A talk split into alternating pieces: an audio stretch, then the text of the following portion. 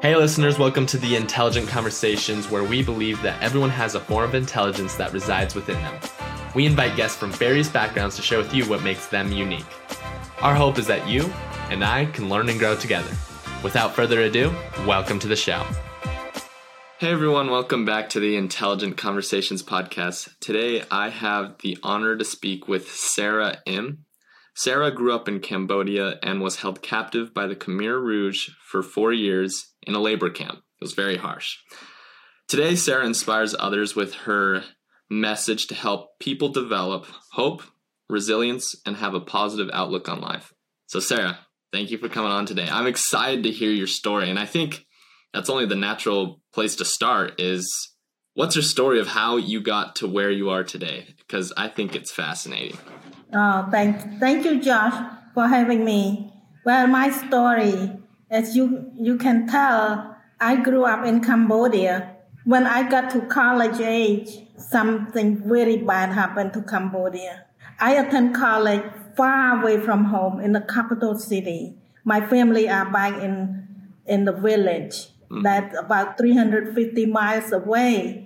And while I was away from everything, this communist Khmer Rouge came in to turn our country upside down. They came in the military style. Oh, it's a hostile takeover. And they took all of us captive. There was about 7 million people in Cambodia during that time. So they start to evacuate people out of all the city. They don't want anybody to live in the city. And they came in with a vengeance, with anger and madness and hate, and they intend to punish all of us. And that's what happened to me. And I eventually got caught in the camp, and that camp is the camp of 1,000 men and women, all single. So that means the strongest force. They can push us to work as hard as they want. So the work is 15, 16 hours in the intense sun. Oh, jeez. All day long. That is in the rice terrible. Field. That is some terrible. I can't even imagine that. I mean, you were separated from your family during all this too. I mean, how did you kind of deal with that? Oh, there's a two way to look at it. Now that I'm out of the picture, I'm looking back. Mm-hmm. I can say there is some good thing in it. There was bad. I was crying and dreaming about reunited with my family. But it was a good thing that I helped them. My yearning to be with them, my yearning to be reunited. It's my love for them that kept me alive. So when you look back, you can see there's some good thing in some bad situation. I agree. I think I love your outlook. I think it's important to try and look for the good in things. And sometimes, right, when we're in those challenging moments, having something that you want to live for, that keeps you going, right? Once you lose that, it's very hard. It's hard on the mind. So I guess that's kind of my next thing I want to talk about is, I know a decent amount of kind of what happened. I'm not like an expert by all means, but I have a pretty good idea of what happened there. And it wasn't good stuff. So how do you keep like a positive attitude and during all that? Well, at that time, I was still young. I was in my early 20s. I didn't know too much about negative, positive, and all that. I'm not in that philosophy. Mm-hmm. But I know one thing. I have love in my heart, love for my family, and that's what I'm living for. I live for my family, and I am useful for my family. I'm helpful, and I want to keep it going. I do not want to give up. So I look at it as that at least they didn't beat me up every day. At least I'm still alive. I still have life. I still have love in my heart. So that's what I was just thinking about, those two things. life and love that I have. But physically, I was beaten. Physically, I was starving. I was hungry and exhausted every day. But you keep going because you have something you are going for. I agree. Especially that one part where you talked about how, like, they were beating you physically, doing horrible things, right? And the thing is, yeah, they may have some control over that. They don't have control over your mind. They don't. You're the one that determines how you're going to think, how you're going to experience this terrible, terrible experience. So I think naturally the next question is how do you eventually get out? 4 years. I had to endure those 4 long years. Jeez. But in those 4 years, although I was starved and exhausted, I had built a strong, good sisterhood in the camp. There was many women in the camp, and I just made friends with a lot of people. So I got my support team. So at one point, I was very sick, extremely sick, and I almost died. And they sent me to the infirmary, the hospice type of place. Because I was no use anymore. I'm not useful to be out in the field anymore. So they put me in a place where waiting to die. I escaped from that. It's a long, it's a long journey, but I get out from there because if you are put in the death camp, if you don't do anything about it, you will die because there's so many disease in that camp. In that place. So I find my way out from there. So where did you kind of go from there? Did you come here to the United States? What was your journey? Yeah, so I got into that. So once I got out from that infirmary, I find my way to restore my health. And then they put me back in the rice field again. But anyway, all the time that I was there for 4 years, I endure. And then finally they moved the camp closer to the jungle. And I realized, they move us into the jungle. There's no way I can find my family in the jungle. That's when I woke up really big time. I said, this is it. I cannot endure anymore. I had to get out from here. So how do you get out from the jungle? How did you? Escape! That's the only way. If you don't escape, nobody's going to rescue you. You have to do it your own way. So my own way, well, we got help, of course. I pray and ask God to help me. And God gave me the courage to gather 3 of my close friends. We team up and we go together. We risk our life. We know it's very risky, very dangerous. But if we don't do it, there will be no hope. There will be no future for us. So we have to do it. This is the right time. So we pull it off. We got out. Dang. That is awesome. So then from there, like, now that you're out, right, did you ever find your family eventually or... Eventually, yeah, it's a long journey, a long walk from home. But what was that experience like? Keep asking for direction. You know, when I meet people and ask them, you know, how can I get to Battambang? That's my home. That's my city. So the people keep telling me where to go and so, and I keep walking. You know, almost barefoot. But finally, after a few weeks of walking, finally I got to my hometown. And when I got there, my house was destroyed. There's no more house. Oh, man. And I look around and I look for my family. They were not there. And I was so disappointed. And where could they be? So I tracked down and finally I found them. It's a good ending right there. I bet that was a joyous experience. I bet you were just overwhelmed with joy, right? Yeah, I cannot imagine if they are not there at all. if they disappear from this earth, there are a lot of people who lost their life.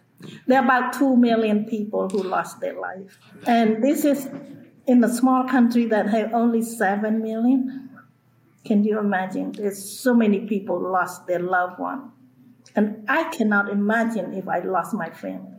That's a lot of people, and especially proportionate to the population. That is, that's a lot. Like, they almost wipe out like half the country with that. That is, it's like 1 out of every 2 people. Yeah, it's like unbelievable. So now that, you know, you've kind of overcame that and that journey, I mean, it's remarkable. I don't wish that upon any human being, but where you are today, how'd you kind of get into that? Well, I am today in Florida, United States, the land of the dreamers. So I never dreamed of coming to United States, never ever crossed my mind. But the circumstance took me here. So when I reunite with my family, we realized that the country is still very, very messy. And there's no way that we can trust anybody. And my family was fearful for my future because I was a single woman. I am a prime suspect for a lot of crime committed to me. So my mom kind of convinced me to get out of the country. And I cried out. My eye was bawling like, no! I was dreaming for 4 years to arrive to this point. And now I had to leave. Where? So my mom had this plan already mapped out. So she teamed me up with her cousin to take a journey to the border of Thailand. We are going to cross the border. This is the time when we just recover from the destruction. So everything was pretty much destroyed. There was no airplane. There was no embassy, no place to get the passport or anything, nothing like that. So if you want to get out, cross the jungle, cross the border, the landmine border. But to find the freedom, we make it happen. We did it. There you go. So we crossed that dangerous border and we got into the refugee camp. So that's how we got out. How do you end up in the United States then? Well, I have one relative who came to the United States before everything happened. And I tracked him down and found him, and he sponsored me to come. That's awesome. So that's how I got here, legally. Yeah. That is important. I think that is so cool. Again, I'm just fascinated to hear a story like that. So a little bit now to kind of, you're here in the United States. What did you start doing? Later, like, all right, now I got to start doing something. How did you start getting into like the public speaking and eventually writing a book? What was kind of your process there? It's a long process. It's not easy. Oh, if you talk to anybody that come from another country, especially from a culture that's totally different from the United States, our alphabet is completely different. It's similar to Chinese, but it's not Chinese. It's not ABC. So just that one alone, it's a struggle to get to handle the language. So first, I get myself into the learning to speak, to understand what people are saying. And then I got myself into the adult education to learn English and to take the GED class. So that's important to me because I was interrupted while I was in college. My goal was to get higher education. And I'm not going to let that dream shut down. So I'm going to continue.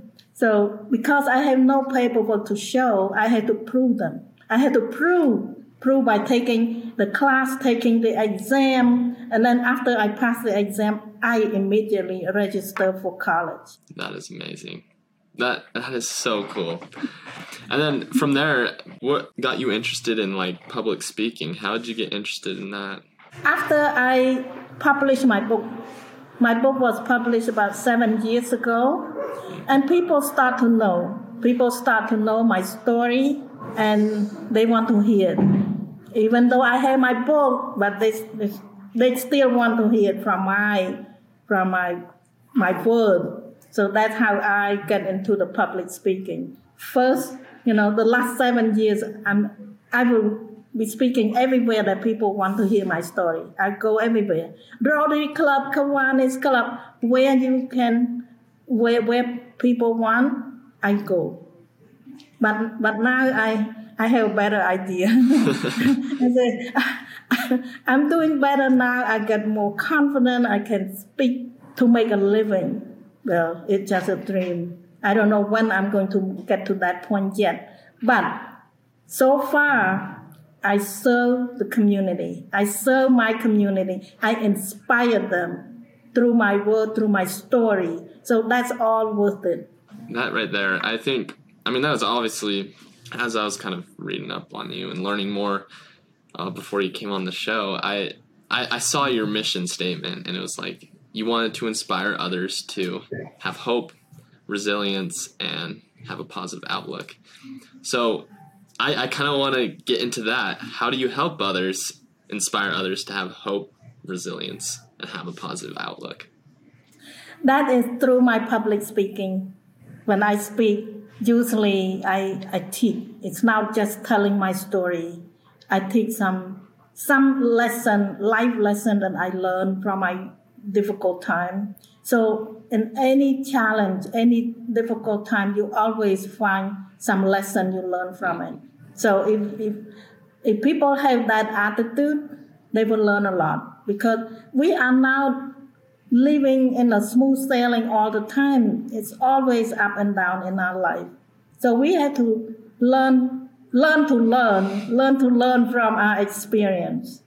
Exactly. I think that's that point right there. Learn to learn. That's life right there. We got to learn from our experiences. It's a weird thing, but I guess something you've kind of talked about this before. How do you get hope? Those are some. You kind of talked about how in your experience your family was like, "Hey, I hope I'll see him one day," right? And that's what kept you going.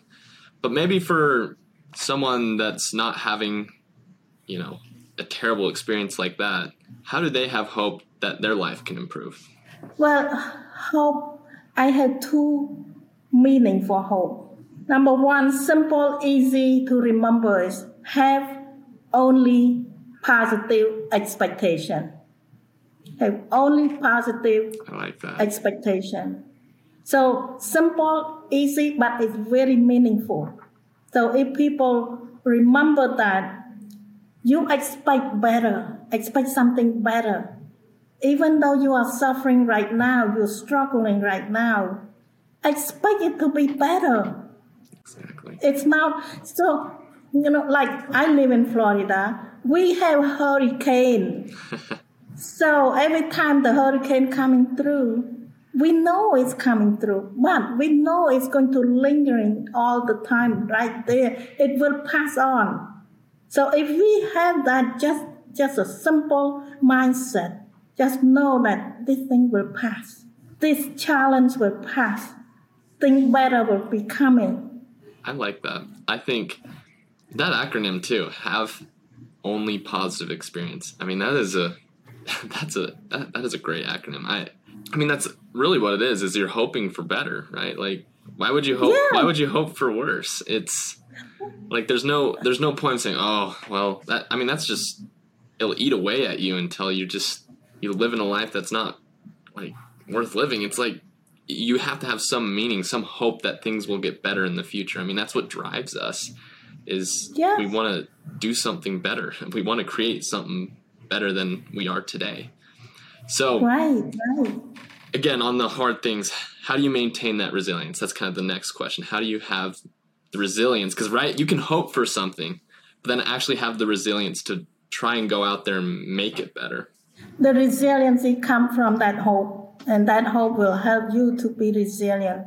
And also, we have to have faith. We have faith, we trust. We trust in the nature that the storm will pass, the sunshine will come up. So that's the faith, faith in nature. And faith in our spiritual faith is another component to it. Because we don't know everything. Also, some people think that they know everything, but I am humble. I don't know everything. Somebody is in control. So I trust that God Almighty, He's in control of everything. I love that. So I have that strong, that faith, that spiritual health that will keep you going. Because you trust in the process, you trust in God, the creator of the universe. And that will help you to be resilient. I love that. I think, I love how you talked about spiritual, like you threw in a word, spiritual health. I think that's often the thing that's neglected the most, right? Like we usually are like, hey, let's have a professional health, physical health, let's have mental health. We talk about all those things, but spiritual health is what keeps us going, right? It's what you talked about, that resilience. It's why we're here. It answers the three big questions. Why are we here? Where do we go? And what am I doing here? Like it answers those three questions. And I think you have to have something grounded in to then go pursue those other healths. And I love that you shared that. So I think that we should look at wrapping up, and I'm going to ask the intelligent question of the day. So, I mean, your story is just phenomenal, right? And you talked about today how we can develop resilience, have hope, and give us that direction. If you had to give advice to someone that is just really just struggling, right? Whether it be, mental health issues, physical health issues like cancer, or whatever problems they may be experiencing, what would be the advice you would give to them? I would like to say one thing that we didn't get to discuss is the love. Mm. The love that we have, the relationship that we have in our family or in friendship. The love is so powerful. And when you have that strong love for people, it will embrace your life. It will help you to do the best you can. It will help you to be more resilient. Because we are not created to be alone. We are created to have a relationship. So if we foster that relationship in love and in faith and kindness to one another, that would be the best advice I can say for now. Thank you. That is the intelligent answer of the day. You've had so many good things. I've learned a lot. I'm sure the people listening have also learned an incredible amount as well. So I think, if people are inspired by your story or they want to have you come speak with them, what's the best way they can reach out to you, get a hold of you, either your book? What's the best way they can do all that? They can find all the information in my website. It's very simple, my first name and last name, saraim.com. Awesome. Sweet. Yeah. Well, Sarah, thank you for coming on today. I appreciate I learned so much from you, and I appreciate you taking the time to come on today. Thank you. I appreciate you having me on, and appreciate your show. This is very good. Thank you. Good for the community. Thank you. I appreciate that. So everyone, as you can tell, that is Sarah M. She's a very intelligent person, has great things to say. She dropped her information there if you guys would like to learn more about her story or talk to her personally. Challenge you guys, if anything piqued your interest today, to reach out to her. I'm sure she'd be happy to talk with you. Stay tuned till next week. We have a great guest lined up for you guys. See you guys next week, and let's get after it. Hey everyone, if you liked this episode and would like to hear more, be sure to hit that subscribe or follow button. We release a new episode every Wednesday for you guys to listen to. Thank you guys so much for the support that you give. We could not have done this without you guys.